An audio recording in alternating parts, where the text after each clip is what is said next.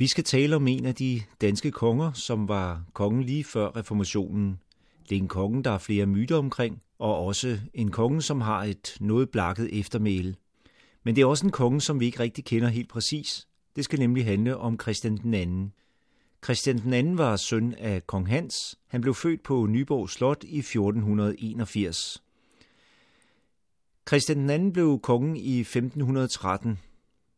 To år efter, i 1515, blev han gift med Elisabeth.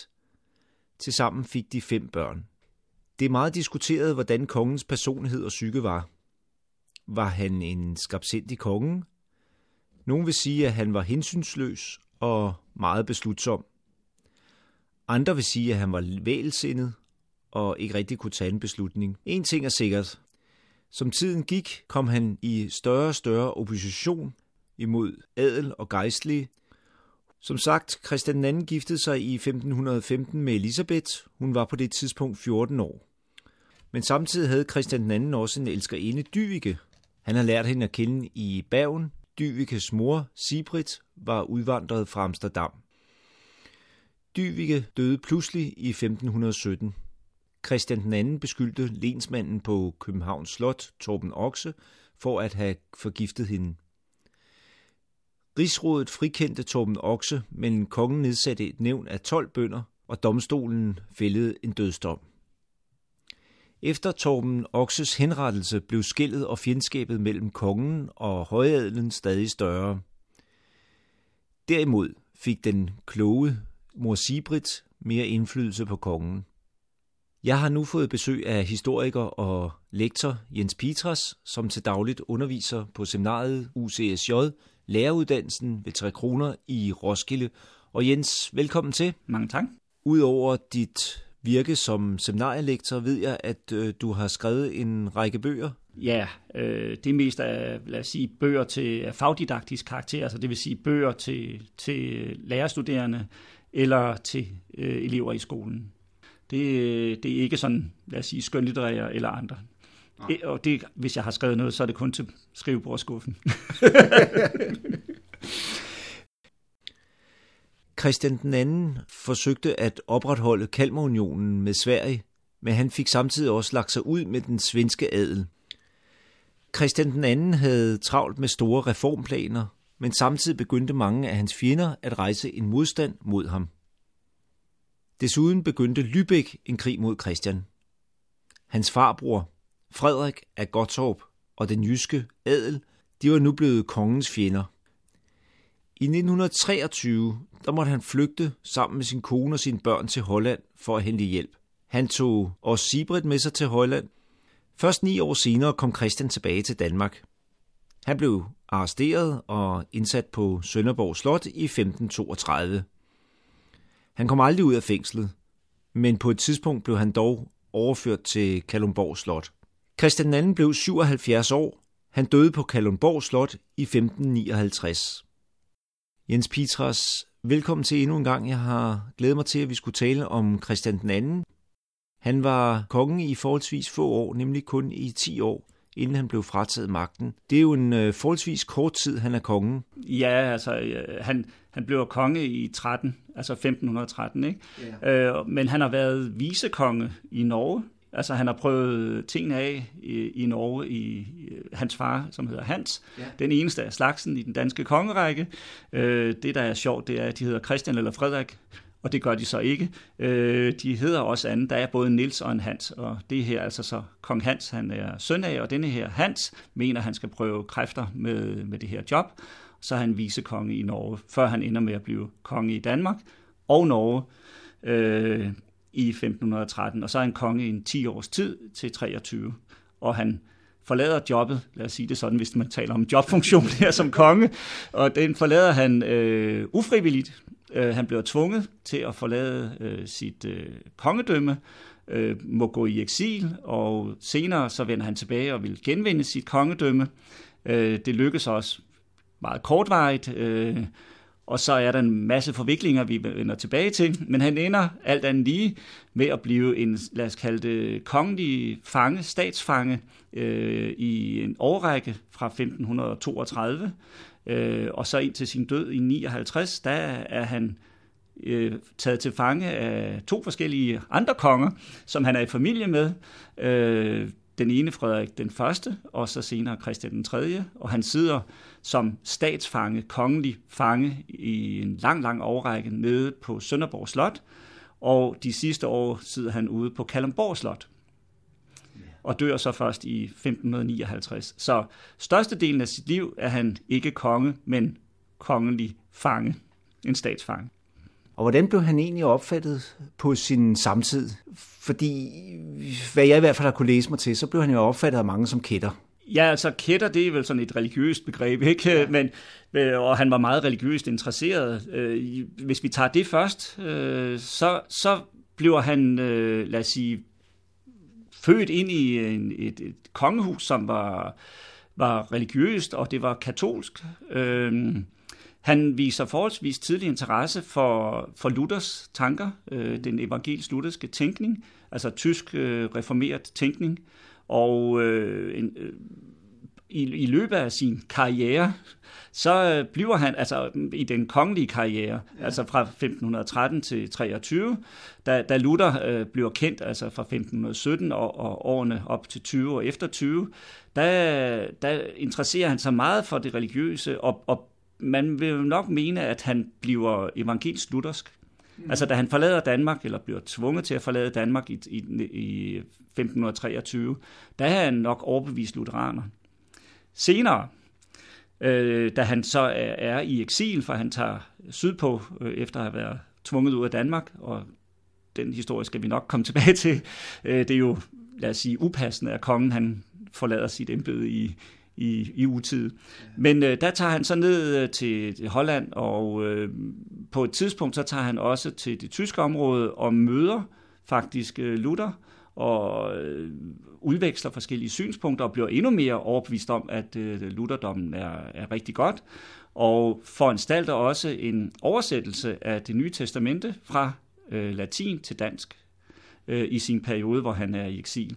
Da han er gift, og det er jo så en anden ting, vi skal snakke om, de der familieforhold.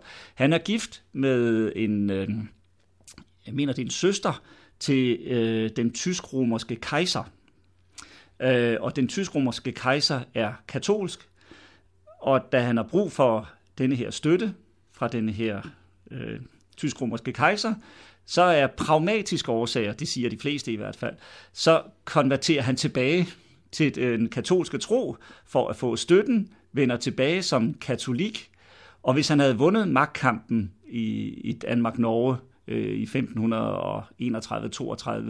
så øh, ville han være den, der havde stået for, for, lad os sige, reformationen, fordi der var ingen tvivl om, at han var evangelisk luthersk, så han havde, øh, havde altså, man kan kalde det sådan en, en, i hvert fald en snyde katolik. Han havde i hvert fald ikke øh, bibeholdt den katolske tro, så øh, var han blevet, øh, at sige, gået, gået all in, som det hedder i vores dage, i forhold til Luther og havde gennemført reformationen. Det, så, sådan går det ikke, fordi det, det bliver en anden konge, dansk konge, Christian den 3., der gennemfører reformationen. Nu siger vi jo, at reformationen indtrådte i 1536. Mm. Det kan man jo så diskutere lige, om det er 1536.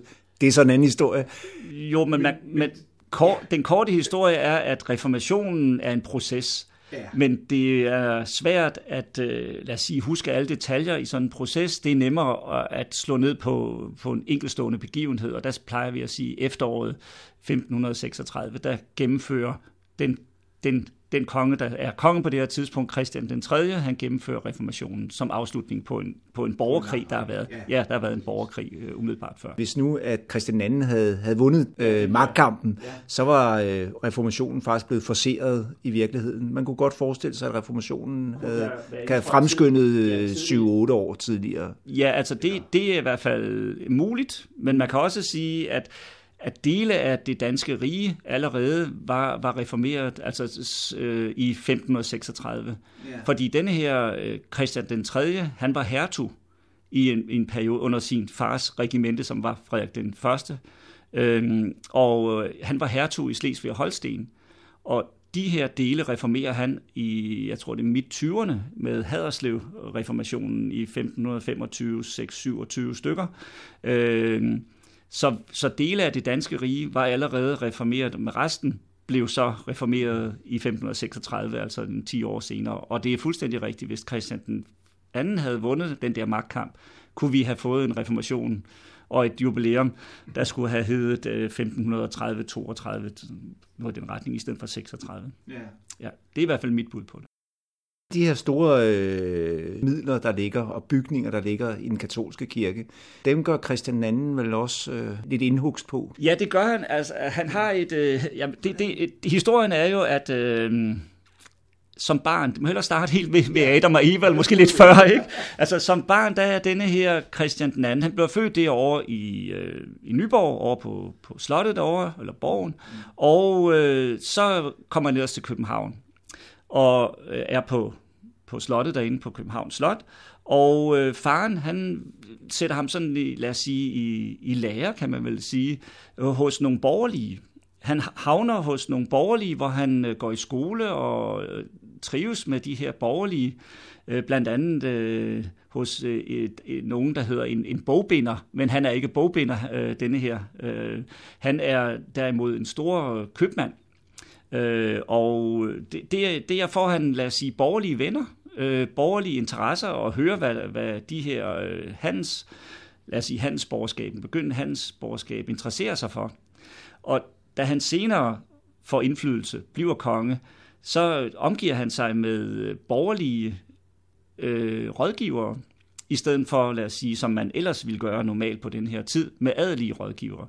Han, han har et lidt anstrengt forhold til, til adel, og et lidt anstrengt øh, forhold, det hvis vi kommer tilbage til det, og det vil jeg tro, vi gør, kommer til at tale om hans eskapader, som nogen siger, ikke? hvor han får et tilnavn om, at han, han er en, en øh, tyran, og, og ordet Christian Tyran, øh, hvis man tager i hvert fald til Sverige, så er det det ord, de bruger om ham. Altså, han, han er en tyran, og det er der med god grund. Altså, han havde et meget anstrengt forhold til specielt den svenske adel, men den danske er også meget øh, ham øh, sådan ikke venligt stemt, øh, fordi han, han ønsker ikke at bruge dem som rådgiver blandt andet. Han bruger derimod borgerlige rådgiver. Og ikke bare borgerlige rådgiver, han bruger også kvinder, og han bruger udenlandske kvinder, øh, en mor Sibrit, som ja. vi også skal tale om, ja. og, og det er ikke godt, lad os sige det sådan. det, så udfordrer han øh, den gældende orden, og det, der løber han sig nogle gevaldige stager i livet på, på den konto. Og, og det med, med rigdom og, og, og forbrug og så videre, og hvem der skal eje hvad, altså han har en idé om, at kongen skal være den centrale, og at adelens magt skal stikkes. Så, så, og man kan vel også sige, at den katolske kirkes magt skal stikkes for at vende tilbage til det spor. Så og i perioden her, der er, er kongen i konkurrence med, med adelen og med kirken om, lad os sige, jordegodset. Så så hvad det, han, han øh, vil selvfølgelig gerne have en, en stærkere central kongemagt, og det betyder, at nogen må slippe noget, og derfor får han fjender. Ikke? Du nævnte jo, at øh, han blev gift med Elisabeth af Salzburg. På det tidspunkt, der har han jo øh, allerede et, et forhold til en øh, elskerinde. Det har han, ja. Øh, Dyvike. Dyvike, ja. ja. Og altså, historien er jo, at øh, da han, da han øh, kommer til Norge som visekonge, så i Bergen, hvor han blandt andet øh, befinder sig på nogle tidspunkter, der kommer han i kontakt med en underskøn kvinde, som han falder pladask for og hun hedder Dyvike, og denne her Dyvike har en mor, som hedder Sibrit, og hun er købekone, det vil sige, at hun er, har egen virksomhed. Man ved ikke rigtigt, hvad det er, hun sælger, men øh, det kunne være noget import fra Holland, fordi hun, de, familien er, er hollandsk, nederlandsk. Og øh, det, øh, det forhold her, det velsigner denne her mor Sibrit, og Dyvike og Christian, de er stormende forelskede. Og øh, da han tager tilbage fra, fra Norge, så tager han øh, Dyveke med, og mor følger så også med. Ja. Øh, som, og de udvikler så et, et forhold, øh, sådan at, øh, jeg man kalder det et trekantsforhold næsten, ikke? At øh, Dyveke og kongen, eller den senere konge her, Christian, de har et kærlighedsforhold, og øh, med mor Sibrit, der taler han om øh, modernitet, om øh, øh, indflydelse i samfundet, øh, at fremme handel og så videre, specielt nederlandsk handel i Danmark og modernitet på for mange forskellige måder. Altså de udvikler en eller anden form for fornuftstankefællesskab, og så har han sit kærlighedsforhold til, til den her Dyveke. Men øh, da, de, øh, da den her Dyveke er borgerlig, og der er det ganske umuligt at ligesom lade sig gifte med sådan en, så blev han gift, øh, lad os sige, ind i de europæiske kongehuse, og, og det er det officielle, øh, lad os sige, øh, billede af, af sagen. Ikke? Altså det er sådan, han skal gifte. Sådan gør man. Det andet, det, det er ikke så godt. Men hun blev jo så installeret på, på slottet i nærheden af Christian den anden, og han fortsætter jo så sit forhold til Dyvike, mens han er gift. Ja, det gør altså, det, lad os sige, det er, jo, det er jo ganske upassende, men det er ikke ukendt, at øh, de kongelige, historisk set, har haft noget til højre hånd, som var, lad os sige, den rigtige, og så har haft noget til venstre hånd. Lad os sige, det er nærmest, øh, hvis man går ind i og har en interesse i den sag, altså deres privatliv, så var det sjældent, at de var meget tro mod hinanden igennem et helt liv. Og der lå også det i det, at øh, mange af dem øh, de ægteskaber, der blev indgået, var jo fornuftsægteskaber. Det handlede om alliancer, om europæiske alliancer. Så, så kærligheden fik man måske hos en frile eller et antal kærester til koner til venstre hånd, eller nogen var, var nogen, man sådan opsøgte en gang imellem. Mm. Så det var i og for sig ikke det forhold til Dyvike, der kunne have provokeret adelen i så stor grad. Det var ja. måske nok mere det, at øh, mor Sibrit stadigvæk sad på sidelinjen. Ja, og at hun kommer til at spille en rolle. Hun, altså, hun kommer til at spille en rolle mere og mere. Altså, historien er jo, at øh, den her stakkels Dyvike, øh, hun dør mm. meget ung øh, og øh, uventet. Og øh, der verserer så nogle rygter om, at øh, det, hun skulle være død en unaturlig død. Altså ikke en naturlig død, selvom at døden var meget, lad os sige, påtrængende eller nærværende for alle i den her periode. Ja. Øh, hun dør, og øh, man opfinder en historie, Ja, man opfinder en historie om, at hun skulle være forgivet af nogle kirsebær, ja. som hun skulle have modtaget af en bejler øh, som er rival til kongen, og det er en Toppen Okse. Han sidder på, på borgen eller slottet i, øh, i København og er lensmand. Og den her Toppen Okse har, har ytret sig omkring den her Dyvike og, og bejler til hende, og skulle have givet hende de her kirsebær, fordi øh, at han kan ikke få hende. Og så hvad det, skal kongen heller ikke have hende og så skulle han have givet hende kirsebærne. Sådan ender historien i hvert fald, at øh, han, Torben Okse, blev anklaget for, for lad os sige, majestætsfornærmelse, øh, svarer det vel til, eller højforræderi, og bliver halshugget.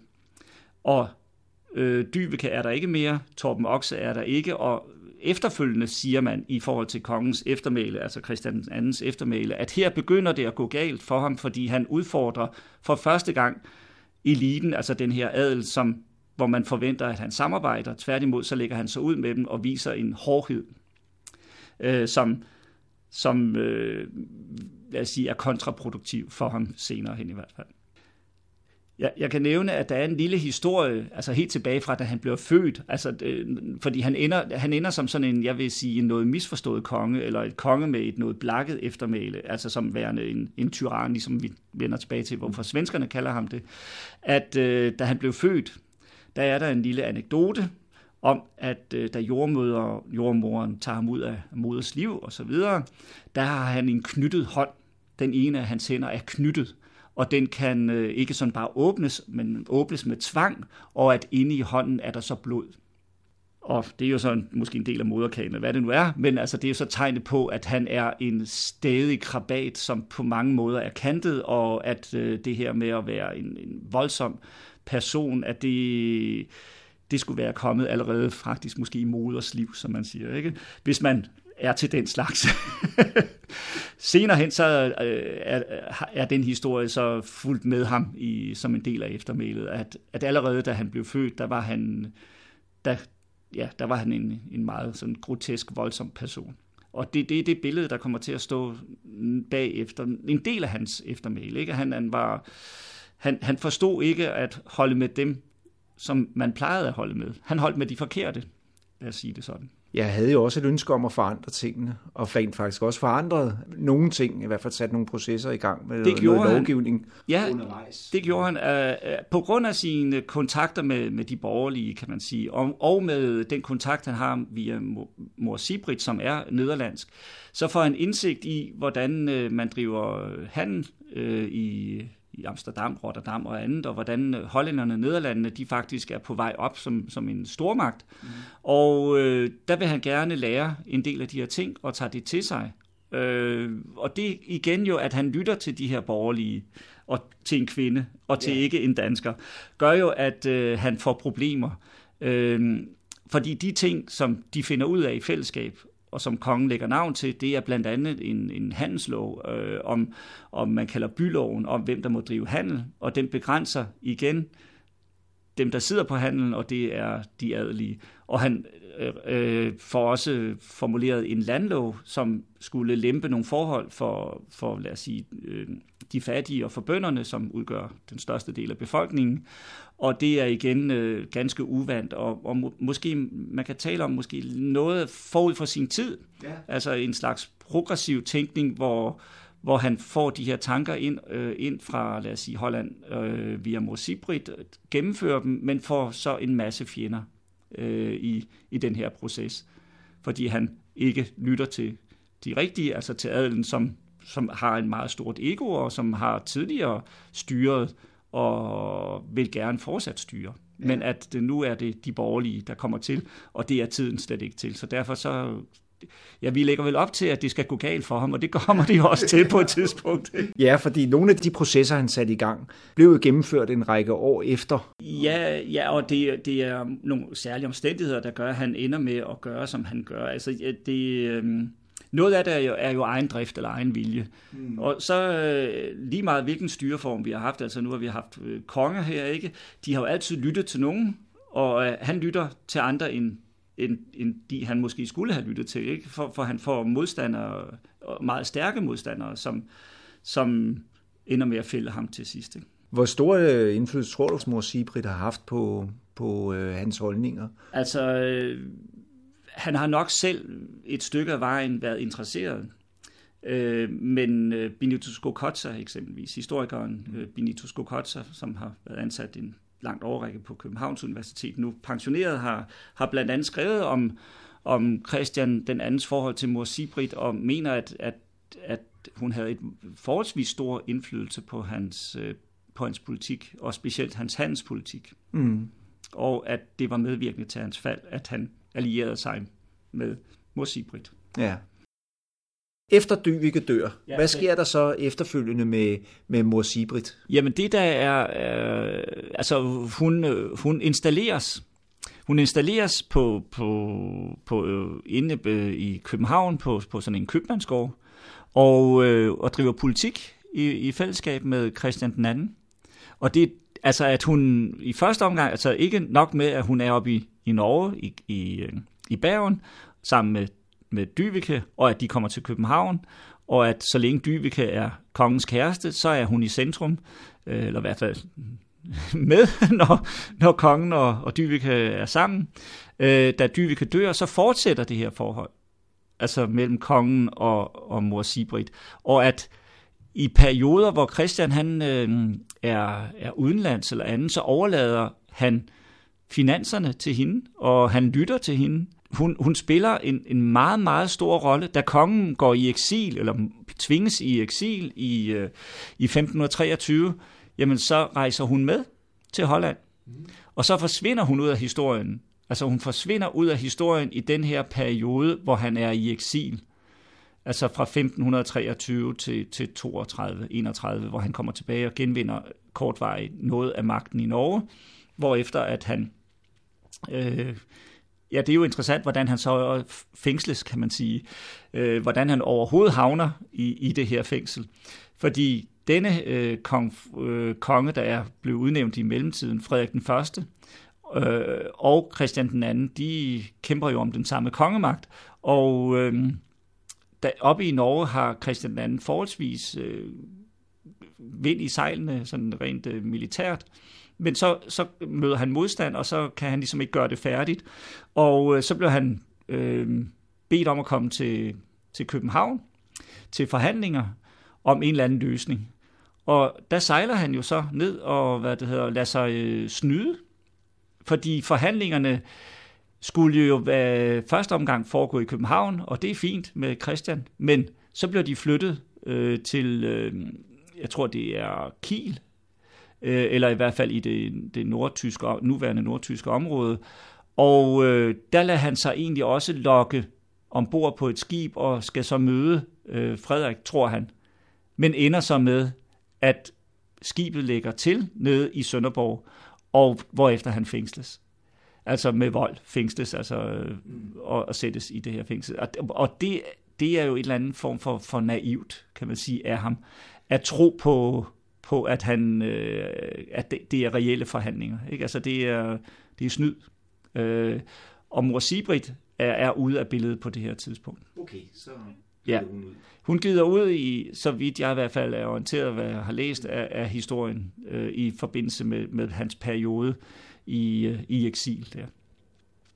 Det, der er lidt interessant, som, som vi så ikke har snakket om, nu har vi talt om, om nogle kvinder i hans liv, ikke? Han, han har, har denne her Dyveke, så har han mor Sibrit, øh, og så har han jo sin, sin ægte viv, Elisabeth der. Og Elisabeth, hun er kun et barn, da hun øh, ligesom kommer til Danmark og, og bliver gift med Christian. Altså, de bliver gift per stedfortræder øh, meget, meget tidligt, og da hun reelt dukker op, så er, er hvad det hedder, hun også stadigvæk et barn.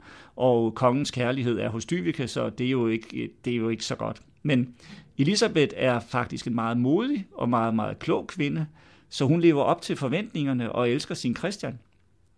Da da Dyvike dør og så videre, så jeg tror, hun inderst inde var lykkelig, men øh, det var da, det, det, kongen var ulykkelig, men øh, hun har i hvert fald øh, øh, levet op til sin, øh, lad os sige, dronningeværdighed, og hun følger ham øh, i forbindelse med øh, eksilet, og støtter ham i alle hans, øh, lad os sige, øh, overvejelser osv.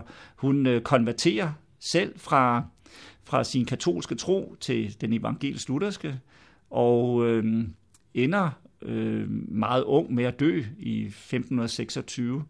Øh, og jeg tror, det altså, var et slag for kongen, at hans kone, som er meget øh, hans jeg siger, loyale støtte. Ja, loyale og støtte på rigtig, rigtig mange måder, at han mister hende. Mm. Så man kan sige, at kongen mister sine to, lad os sige, stærke kvinder, altså øh, Dyveke, og så hvad det hedder Elisabeth, og så har han et fornuftsforhold, et forretningsmæssigt forhold til mor Sibrit. Så det er vel kvinderne i hans liv, udover at han selvfølgelig også har haft en mor, som han nok har været knyttet til på et eller andet tidspunkt. Ikke? Men, men det, det, så vidt jeg ved, var det ikke et, et, et kærligt forhold, man havde til børn dengang. Altså, så, altså mellem, mellem voksne og børn, men altså de kvinder, der har været i hans liv, så har det nok været, været de tre, vi nu lige har nævnt. Han havde en datter, som dør og forholdsvis tidligt, øh, og, det, og da han får viden om den her datter, det er i forbindelse med, at han bliver fængslet.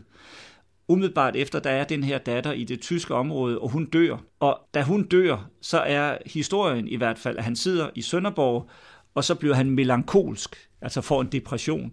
Og at øh, der skal man jo, hvad det hedder, måske sådan tænke positivt. Det kommer han ikke til. Han tænker øh, destruktivt, negativt.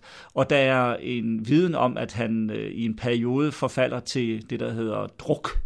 Og druk, det er, det er nok øh, sådan... Øh, ja, altså melankoli og druk og depression er jo heller ikke en god cocktail. Han, han har måske på et tidspunkt ligesom givet op og mistet livsgnisten og gejsten.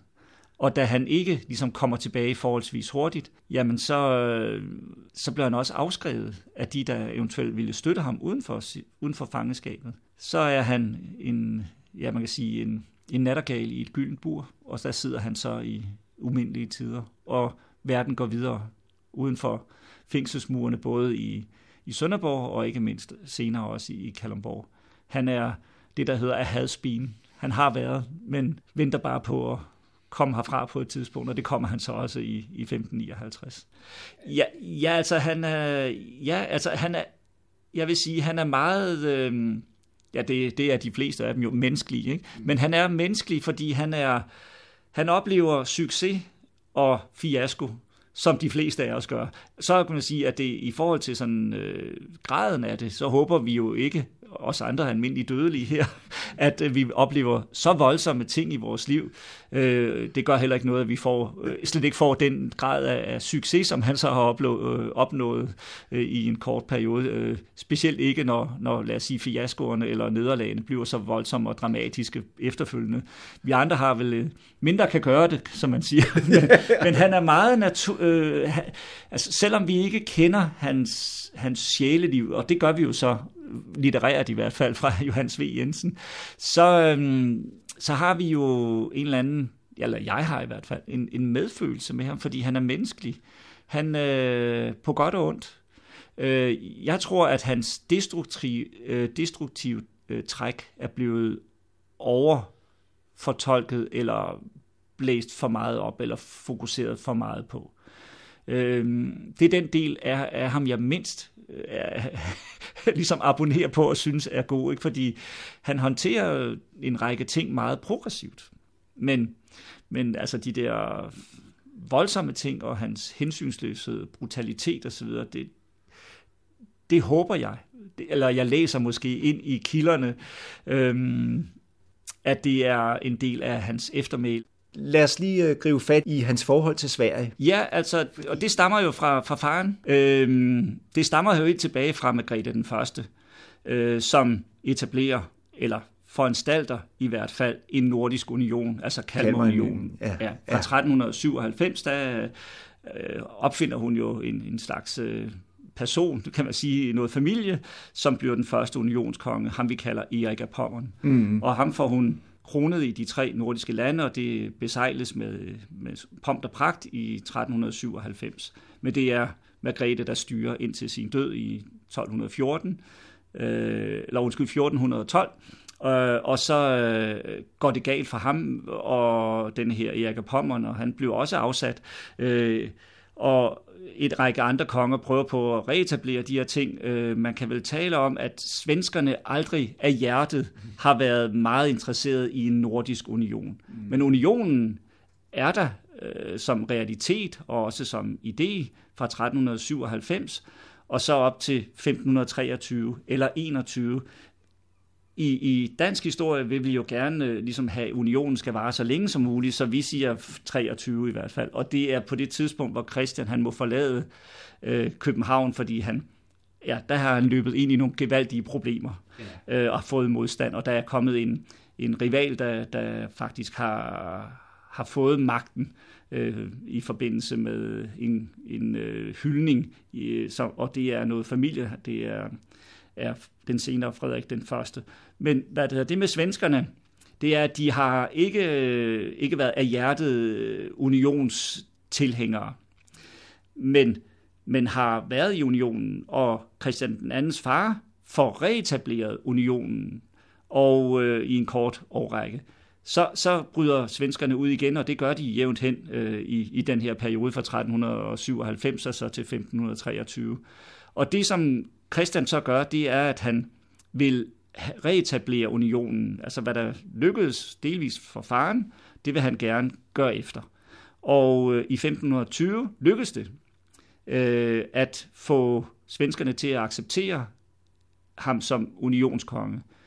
Problemet er, at den måde, hvor han håndterer, lad os sige, sejren, øh, er rigtig, rigtig, øh, eller i hvert fald efterfølgende bliver opfattet som værende meget, meget dum en dum måde at fejre sejren på. Ja, fordi altså, det vender vi tilbage til lige om lidt, fordi det er jo ikke uden kampe, at han får magten. Nej, det er en, det er en meget lang, øh, det er en lang affære, affære, og at han, der er noget held, og der er der er, hvad det hedder, øh, nogle, nogle legesoldater og så videre ind over og så videre, der, som også koster mange penge, og der er nogen, der går til i de her kampe, kan man sige.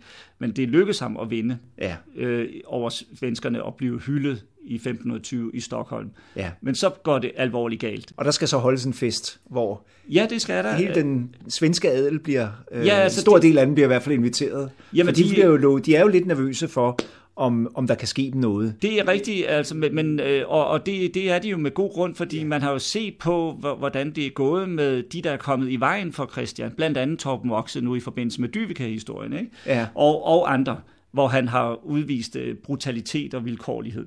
Men heldigvis bliver de jo så lovet amnesti. Det gør de, ja. Altså, og man fejrer det her i... Man drikker jo drikker hinanden godt øh, i hegnet, som det hedder, også i vores dage, øh, og hygger sig og har det rigtig godt og taler pænt øh, om hinanden. Men øh, der er jo, lad os sige, malur de bæret. så, øh, og der er diskussionen, efterfølgende er diskussionen faktisk, i hvilken udstrækning Christian den anden foranstalter det, der så sker, eller at han påvirkes af nogle kirkelige kræfter som øh, blandt andet en trolde, som har, har, har lidt overlast i forbindelse med den krig, der har været ført. Og han er blevet hånet og ydmyget, denne her trolde. Mm. Og øh, der, der, det, det kommer an på, om man læser danske eller, eller svenske kilder, øh, eller hvilke danske eller svenske kilder man læser. For som udgangspunkt, så, så ender det i hvert fald med, at Christian bliver tillagt det, der hedder sådan øh, mastermind eller mastermind tilgangen til, at det er ham, der orkestrerer det, der så kommer til at ske. Men at han nok i en vis udstrækning alligevel lader sig påvirke de her kirkelige øh, kræfter, som, som gør, at han i første omgang kan slippe fri for at stå til ansvar for det, han har gjort. Fordi det, der sker, det er, at man har altså taget den her svenske adel, øh, drukket dem sådan, øh, til, som det hedder, og så øh, anklager man dem for forræderi. Og øh, forræderi, det, det er ikke godt, og det ender med, at man på Stortorvet i Stockholm øh, i flere dage i træk foranstalter myrderier på den her svenske adel. Og det er rigtig, rigtig mange, og det er meget, meget grundigt, og det er både værtslig og kirkelig adel, man, øh, man ombringer. Og øh, ikke nok med det, jamen så på vejen hjem fra, fra Stockholm, så gør man det med andre også. Og det, det sætter en alvorlig skræk i livet på den svenske adel, og samtidig så starter det en proces i Danmark om, at hvad der er overgået den svenske adel, kunne overgå den danske adel, hvorefter at man bliver meget, meget utryg ved Christian II. Og allerede i, i, lad os sige, november, hvor det her sker i 1520, der vil jeg tro, at de første tegn på, at øh, Christian Christian anden, han er ved at miste opbakning, øh, ikke bare i Sverige, men, men også i Danmark. Øh, kan, man, kan, man kan identificere sådan en, en begyndende opposition, og jo længere tid der går, øh, fra 1520 og 21, 22, jamen jo mere modstand øh, er der, og, og man laver i, i, i, i den danske adel, der laver man en, en sådan sammensværgelse, øh, og på et tidspunkt, jamen så ender man med at henvise til hans... Øh, hans håndfæstning, hvor der er en paragraf om, at man må opsige ham øh, fordi han ikke passer jobbet, og det, der handler om, det er, at man er bange for, at han vil forfølge dem, og at øh, han vil måske udslette dele af den danske adel. Så handler det om, hvem der kommer først, altså om timingen. Og der øh, skynder man sig så at, og, hvad det hedder, sammensvæve sig, og derefter at øh, opsige kongen, og så har man et alternativ, det er hertugen med hans øh, fars øh, Øh, bror, øh, som hedder Frederik. Han sidder nede på Gottorp, og ham hvad det hedder, øh, skynder man sig så at øh, krone til konge, og så få ham til at den her øh, Frederik at angribe Danmark. Og Christian, han tror, at øh, det her det går over, det gør det ikke, hvorefter at han i 1523 må forlade Danmark, fordi oppositionen mod ham er, er, er, er for stærk, og da han forlader Danmark, jamen der har svenskerne sagt farvel til Kalmunionen, og danskerne ønsker sig ikke Christian, og så må han han tage øh, sydpå til, til familie, og øh, har mistet, lad os sige, momentum i, i den her magtkamp. Det virker som om, det er store spændinger mellem adel og de gejstlige, som sådan... Både adel, adel gejstlige, og så den begyndende, øh, lad os sige, handelsborger, eller handelsstand, altså mm. købmandsgruppen, altså som, som er på vej op. Ikke? Og så er det, lad os sige, det, det er jo den, den lad os sige, nordiske kontekst, og så er der, at at øh, Hansagen, som vi ikke har talt om, men øh, at det tyske Hanseforbund, eller tysk domineret Hanseforbund, har haft en meget stor dominans i Skandinavien, blandt andet øh, i tidligere dele af middelalderen, og deres indflydelse er på vej ud, og den nederlandske, hollandske er på vej ind, op,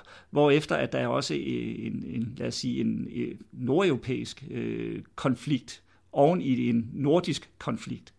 Og konflikten er jo så helt nede i, i en familiekonflikt, kan man så også sige. Ikke? Så, så der er mange konfliktflader. Og så er der det trospørgsmål, som vi startede med at tale om. Altså hele det religiøse, det, det spiller også en, en rolle her. Så der er, det er en meget brydningsfyldt tid. Og, og, og de brydninger bliver så nærmest personificeret i Christian den anden. Det er rigtigt. Og det store spørgsmål, det er jo så, hvor står han selv i alt det her? Ja, altså det, han er jo han er jo skildret, hvis man, man, man kan jo kigge for eksempel to steder. Nu går vi ind og kigger lidt på, lad os sige, det, det eftermæle, han har fået. Mm. Øhm, fordi vi ved ikke, ikke helt, hvad han måske har ment om forskellige ting. Ikke? Vi kan se på hans lovgivning, og vi kan se på hans handlinger, øh, men han har jo ikke sådan ligesom ført dagbog eller egenhændige breve, øh, som er ligesom for eksempel Christian den, den 4., hvor vi har 3.000 egenhændige breve, øh, hvor han også skriver om stort og småt og tanker og det ene og det andet. Altså Christian den anden er, er ukendt for os på den her måde. Ikke? Men, men øh, han, han er en person, som har har, har mange idéer, og de idéer giver udfordringer på mange måder. Han, han kommer, kommer slemt afsted med, med nogle af de her ting. Og, og han bliver vel også påvirket i, af nogle tanker, som gør, at han... Altså noget er egentænkt, og noget er, er lad os sige, plantet udefra. Ikke? Mm. Og, og, og spændingerne er, er... Det er svært at vide, hvor, hvor, hvordan han, han egentlig tænkte. Men han er blevet udlagt, kan man så sige, efterfølgende der er to, to steder, øh, hvor vi kan gå hen og kigge, sådan lad os sige visuelt, nærmest kigge ham over skulderen. Øh, det, er, det nyeste, det er Bjørn Nørgaards øh, Dronningens Gubelænger, øh, som er på Christiansborg, og som er en gave til majestæten. Og øh, der er et, et af de her tapeter, der er Christian den anden afbildet. Og han er afbildet som en, øh, en dobbeltperson som en, en tydelig person, og som en afglans af sig selv, altså som nærmest ligesom en, et, et spejlbillede af sig selv, hvor han er ganske utydelig. Og det, der ellers er på, på tapetet, det er, øh, at øh, der er de her kirsebær og dyveke også. Så det er et billede, og billedet her, som Bjørn Norgård har taget til sig, det bygger på det litterære, den, den litterære tradition omkring øh, Christian den anden. For Christian den anden er jo en, lad os sige, øh, ukendt person, men samtidig en meget, meget kendt person, fordi han er skildret øh, i Johannes V. Jensens øh, Kongens Fald fra 1900-1901, som, som blev på et tidspunkt øh, prisbelønnet som værende den vigtigste udgivelse i det 20. århundrede. Øhm, og der skildres han som en meget vælsindet konge, som en, en tvetydig konge, som, som havde stor handlekraft, men samtidig også øh, var, ja, man vil sige, en meget, meget gennemsigtig person og usikker person. Så, sådan en, en slags øh, Dr. Jekyll, Mr. Hyde-type, kan man vel tale om. Og øh, det er den litterære øh, skildring af ham. Og, og det, man plejer at bygge det på, det er, at han, når det virkelig galt, øh, så, så blev han tvivlrådet. Og der er jo nogle, nogle, lad os sige, anekdotiske historier om, at han for eksempel på et tidspunkt skulle sejle mellem øh, Fyn og Jylland, og han sejler en hel nat. Øh, han, han er meget stålsat, da han går ombord i den her jolle skib, eller hvad det er, og midt på Lillebælt, jamen så tvivler han, og så sejler han til den anden bred, og så videre, frem og tilbage igennem en hel nat. Og han ændrer på, på Fyns siden, i stedet for på Jyllands siden, og det er der, hvor han ikke tager kampen op i forbindelse med øh, det, den modstand, der fører til, at han må, må hvad det, forlade landet i, i, i 1523. Øh, det, det er jo Johannes V. Jensens, øh, lad os sige, det er, det er meget flot set, og det er kunstnerisk rigtig, rigtig øh, et, et godt tag, kan man sige. Mm.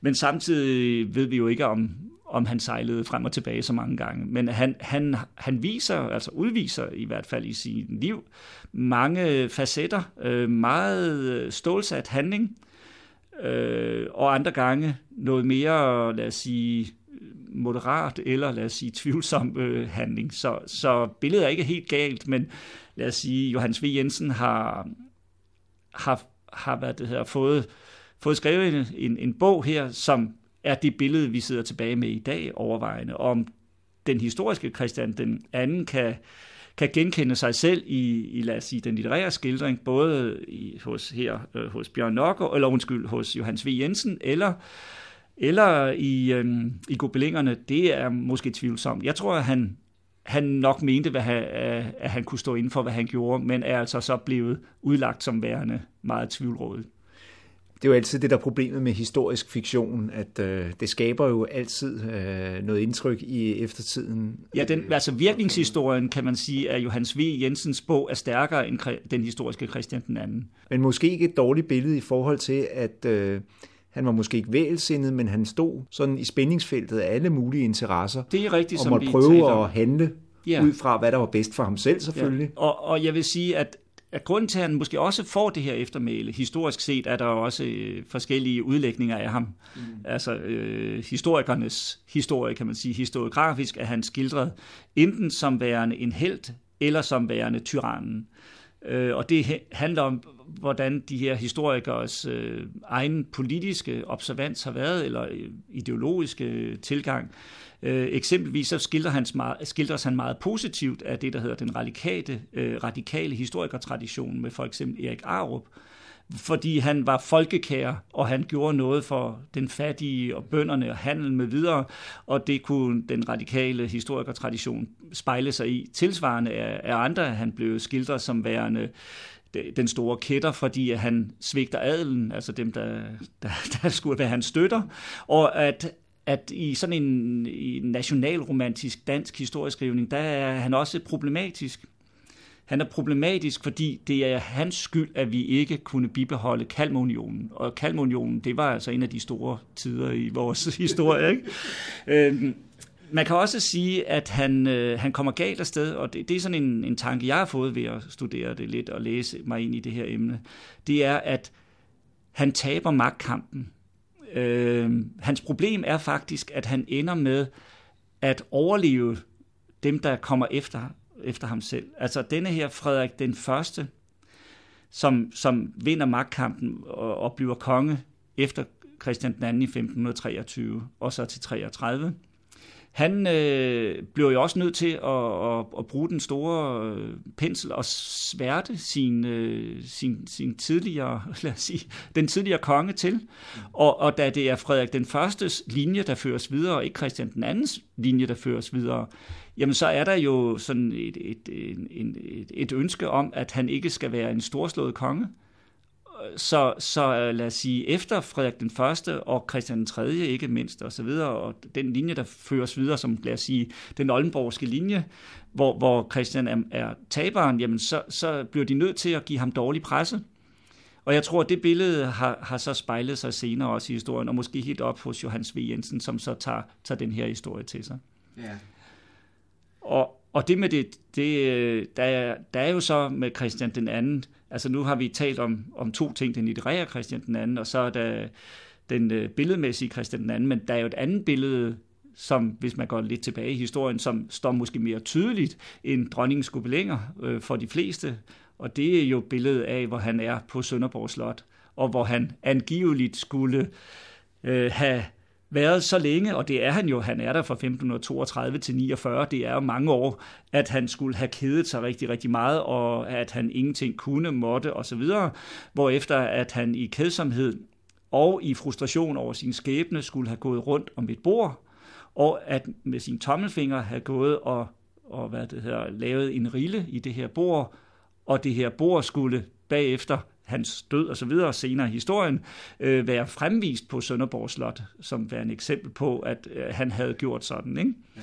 Øh, og billedet er så blevet skabt, altså det nationalromantiske billede er så skabt af Karl Bloch der i, jeg tror det er efter 1860'erne i hvert fald, øh, fordi det, det indgår i de billeder, som skulle hænge på, på det, øh, det brændte øh, Frederiksborg Slot, og øh, det, der blev det bestilt til, og det var efter vores nederlag i 1864, hvor, hvor man så havde brug for at, at fejre de gode gamle dage, og også de måske ikke så gode gamle dage, og der indgår så også den her historie om Christian den anden, og hvor han så er blevet skildret på det her billede, som hvis man er, har en vis alder eller har en historisk interesse, så vil man kunne kende det her billede.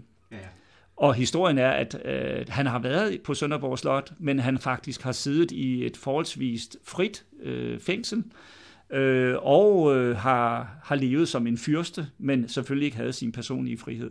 Der var en periode, hvor han var under strengt opsyn.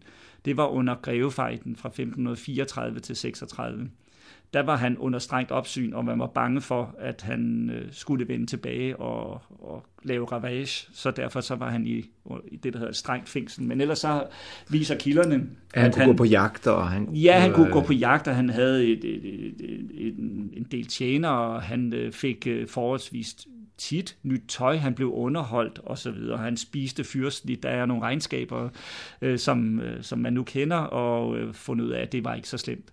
Og da han senere kommer til Kalundborg, fik han endnu større frihedsgrader. Men han var ligesom skrevet ud af historien.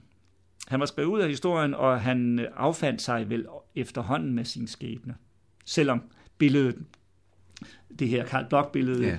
skulle vise, at det gjorde han så ikke alligevel billedet er meget fantastisk. Altså det, det er sådan lysmæssigt, altså om forskellige øh, lys-mørke øh, skildres i billedet, og han skulle angiveligt have, have krasset øh, et, øh, en, en øh, kopi eller billede af en tegning af Københavns Slot ind i, i fængselsvæggen og så videre. Ikke? Og, og det billede viser også, at han et raserianfald, han sådan skulle have haft, fordi der er øh, glas på gulvet, en flaske, han måske har slået om kul eller kastet i gulvet. Og så er, er et billede nu her tjeneren. Han har en tjener. Den her tjener vil flytte en stol for ham, og så går han altså med hånden ned, eller den her tommeltot nede i, i bordpladen. Så det er jo et, et meget, meget øh, sigende billede, som man kan tolke rigtig meget ud af, men det har intet på sig. Det er en god historie, men ja. det er ikke historie. Trods alt siger Sønderborg Museum, at der er masser af turister, der kommer til museet og stadig spørger, hvor er bordet? Ja, det er det, og, og det gør de, og, og, og i en periode, der fremviste man også et bord, et selvproduceret bord til, til lejligheden, selvproduceret bord, og viste, hvor det var og så videre. Ikke? Men det gør man ikke mere, man ved godt, at historien er pure opspind, specielt efter man har fundet de her, øh, fået kendskab til de her kilder om, hvor, hvordan hans fangenskab var, at det var ikke så slemt i gåsøjne. Alt er selvfølgelig relativt og, og slemt, hvis man mister sin personlige frihed. Og man kan sige, uden tvivl har han jo sikkert haft en masse frustrationer i at gå så mange år i, i fangenskab. Ja, og, og, og ikke kunne ligesom realisere de mange drømme, han har haft, fordi der er der ingen tvivl om, at han har været idealistisk og haft lyst til at, at gøre en forskel, og at han mente sandsynligvis, at han har for kort tid til at gøre den her forskel. Han gjorde mange ting, øhm, og, men det lykke, projektet lykkedes ikke, så han er uforløst på en eller anden måde. En uforløst konge. Gjorde han forsøg på at vende tilbage, mens han sidder fængslet, eller var han så stikket? Ja, altså, øh, han gør ikke selv. Han gør ikke selv, men der er jo nogen, der handler på hans vegne. Altså grevefejden, altså den fejde, der er den øh, sidste borgerkrig i Danmark, der indgår han jo som, som en, en spiller, eller som et kort, som kan, kan spilles, og der er nogen, der handler på hans vegne. Øh, blandt andet den tyske Hansa øh, spiller en rolle, og så en øh, Christoffer Ollenborg, som i Christian den andens navn fører krig. Øh, og øh, angiveligt ville man, ville man så, hvis man havde vundet den her borgerkrig, den taber man til den senere Christian den 3., øh, hvis man havde vundet den her borgerkrig, så ville man måske, det, det er jo ikke til at vide, fordi man kender ikke helt Christoffer øh, af Oldenborgs motiver til at være herfører i Christian den andens navn. Men hvis han var Christian den andens ligesom herfører, jamen så var, var det meningen, at Christian den anden skulle vende tilbage som konge, når denne her øh, magtkamp var vundet. Men måske ville det være, at Christian han sad godt, eller det gjorde han ikke, sad ikke godt jo, men han var så af, af vejen og havde udspillet sin rolle og, og var i, øhm, i Sønderborg, at øh, måske er tanken, at han, den her Christoffer Ollenborg, måske ville have taget kongemagten selv. For han havde støtte af, af Lübeck og Hansagen, og øh, de så ikke nødvendigvis Christian den anden på tronen igen, men de så måske mere, at de kunne styre en Christoffer af Oldenborg, og så genvinde noget terræn i forhold til, at, at øh, de her nederlandske købmænd og interesser var på vej frem. Så uh, han, han, han gør ikke noget selv, men altså, der er nogen, der handler i hans navn. Men, men projektet lykkes sig ikke. Mm. mm. Det bliver en anden historie. Det bliver Christian den 3., der løber med sejren og gennemfører reformationen og sørger stadigvæk for, at, at Christian den anden sidder fængslet. Og ja, det er faktisk interessant, fordi Christian den 3. og Christian den anden dør i samme år. Så hvad det hedder, Christian den anden, han er konge der fra 13 til 23, i eksil i en årrække ind til, til 31-32, øh, kommer tilbage, bliver fængslet i 32, og sidder så øh, indtil 1559, og de konger, han, han afløses af, det er Frederik den Første. Han sidder som konge fra 1523 til 33. Så er der så det, vi taler om, sådan øh, den her borgerkrig. Vi taler om et interregnum, altså der er ingen konge i den her borgerkrigsperiode. Og fra 1536 til 59 er det Christian den 3., der så er konge. Og i al den tid sidder Christian anden fængslet øh, henholdsvis i Sønderborg og senere i Kalundborg, og de dør med, så vidt jeg husker, nogle få måneders øh, interval i 1559, mm. begge to. Han er også den eneste konge, der faktisk har oplevet to efterfølgende konger ja, i sit eget, i sit liv. eget liv. Ja, det er rigtigt. Ja. Det var jo lang tid, han sad fængslet efter. Det, jamen altså, den største del af tiden var han, lad os sige, passiv og, og tilskuer til udviklingen. Ja. Og uforløst på en eller anden måde. Og det er han faktisk stadigvæk. Ja, altså, jeg vil sige, at nu har vi jo talt om hans eftermæle, det litterære og mm. det billedmæssige osv. Det, der står tydeligst, det er, at han, at han var en fiasko. Mm. Ikke? Altså, han, han var en fiasko, fordi der var nogle andre, der løb med, med tingene fra ham. Altså, det var nogle andre, der havde succes, og at han ligesom ikke kunne følge det op.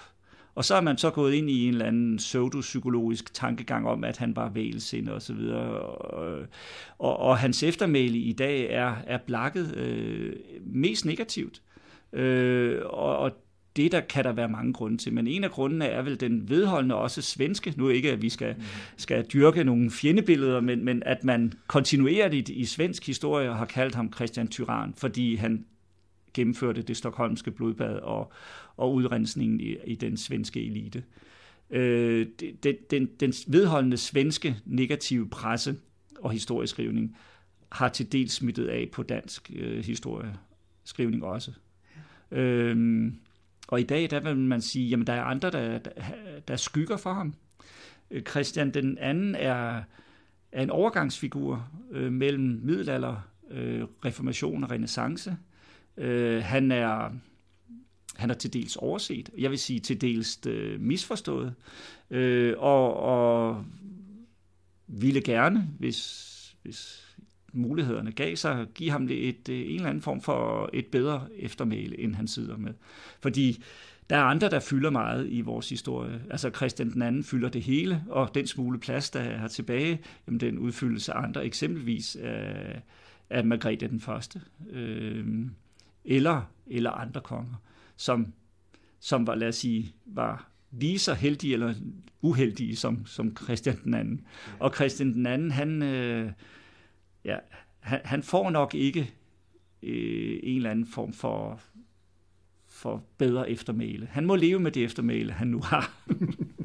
så skal det i hvert fald kun være, hvis der fremstår nogle nye litterære nu nævnte du Bjørn Nørgaard, det er jo produceret ja. af det for 10 år siden. Ja, det, det siden, er det, det det, ja. Øhm, altså så skal det billedmæssigt, være, ja. tænker på, altså, ja. Altså, der, Fordi der gør jo ikke flere øh, kilder op. Jo, blev der fundet et maleri her for jo, det, nogle, der, nogle år siden, det er men rigtig... ellers så dukker der jo ikke nye kilder op, øh, Nej. formentlig. Altså, det, vi, jeg, jeg vil sige, de fleste kilder til Christian Dannes historie er kendte. Mm. Og, øh, og de er tendentiøse, øh, overvejende, Mm. og, og overvejende negativt tendentiøse. Så, så øh, han, han, han skal, hvad det hedder, han skal have en eller anden form for oprejsning, så skal den måske komme fra den litterære, øh, de, de, øh, en eller anden form for skønlitterære fraktionstilgang, øh, hvor man kunne finde på at, at, at, at skildre ham mere positivt. Eller i noget biografisk, øh, hvor, hvor man kan sige, at tiden måske kunne arbejde for, for Christian den anden. Men men ikke umiddelbart. Altså, jeg vil også sige, at der er ikke nogen, der for nylig har taget hans liv og skæbne op. Altså i Sønderborg, der holder man historien ved lige. Øh, I Kalundborg, der er det ikke alle, der ved, at han faktisk har siddet i en årrække, øh, 10 år, øh, ude på, på, på slottet. Altså slottet er jo også væk. Der er jo kun øh, kirken tilbage, og så noget, nogle mindre ruiner.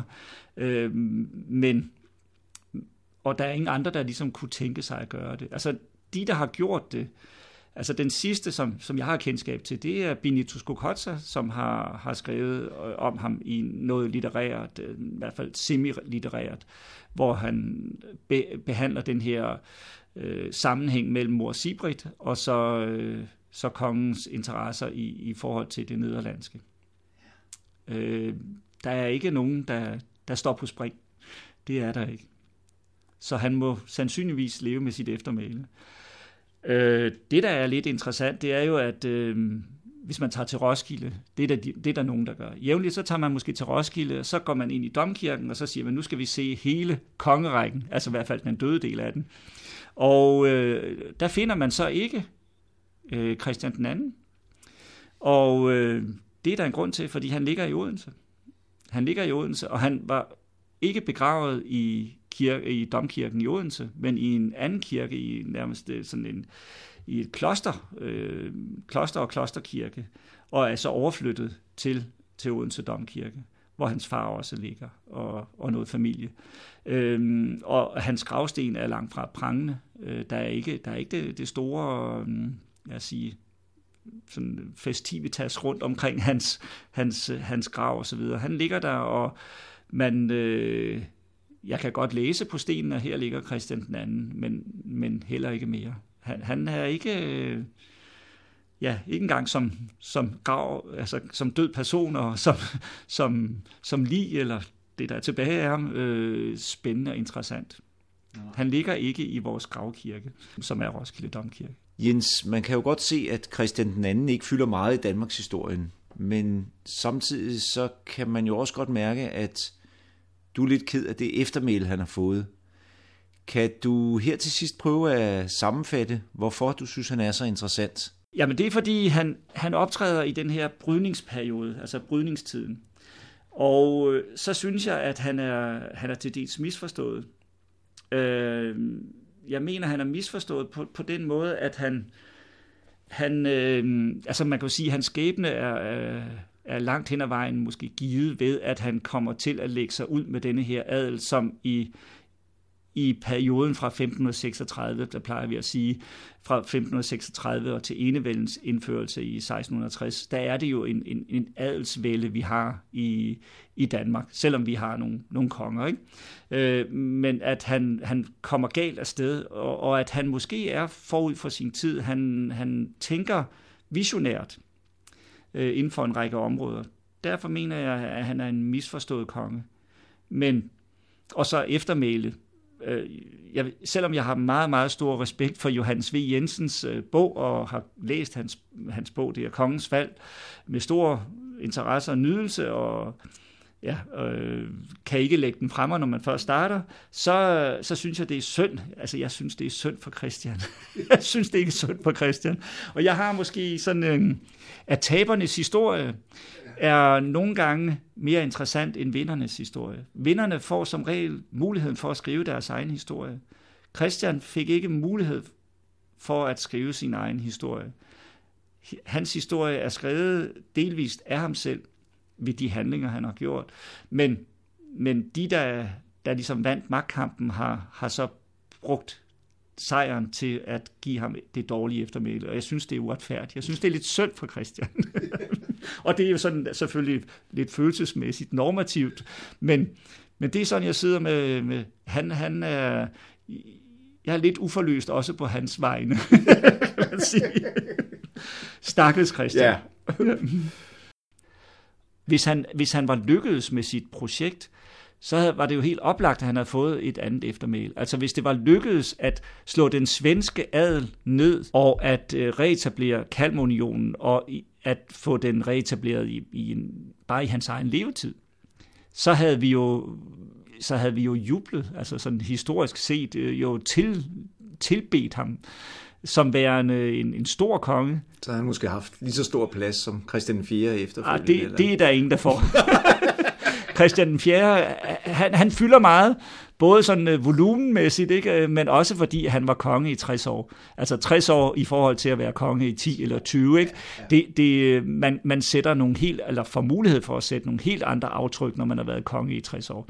Altså, men hvis han bare havde været konge i 20 år, og han havde, hans projekt var lykkedes, og han ikke var, var blevet presset fra magten, øh, og måske ham, der havde fået æren for reformationens indførelse, jamen så havde vi haft øh, en helt anden historie. Jeg ved godt, at nu er vi ude i det, der hedder gissning og kontrafaktisk historie, altså hvad nu hvis, at han og så videre, ikke? Men, men det, var, det var jo ikke utænkeligt, fordi brutaliteten var, var i tiden. Øh, at han, jeg vil ikke sige, var uheldig, fordi noget var meget selvforskyldt, men at han, han, øh, han er ikke atypisk. Men, men han øh, udlægges senere som forholdsvis atypisk, fordi han har de her brutale træk. Men det havde de fleste af de her magthavere. Og ja, der er mange, der har læst den her øh, Machiavellis Fyrsten, og den øh, lægger op til, at man, altså, man skal være god ved de gode og ond ved de onde, om dem, der er onde, øh, dem skal man slå hårdt ned på, og det gjorde Christian. Øh, han slap ikke så heldig fra det, kan man så sige. Og derfor er eftermælet i dag øh, den, den grove kal, tyrannen. Jeg synes, det er synd for Christian stadigvæk. Jens Peters, jeg vil sige tusind tak, fordi du kom og fortalte om Christian II. Ja, tak. Om de myter og fakta, der nu er omkring den konge. Ja, jamen jeg takker for at have fået lov til det, og jeg synes, det har været spændende at lufte både viden og øh, til dels også en række fordomme om, om Christian II.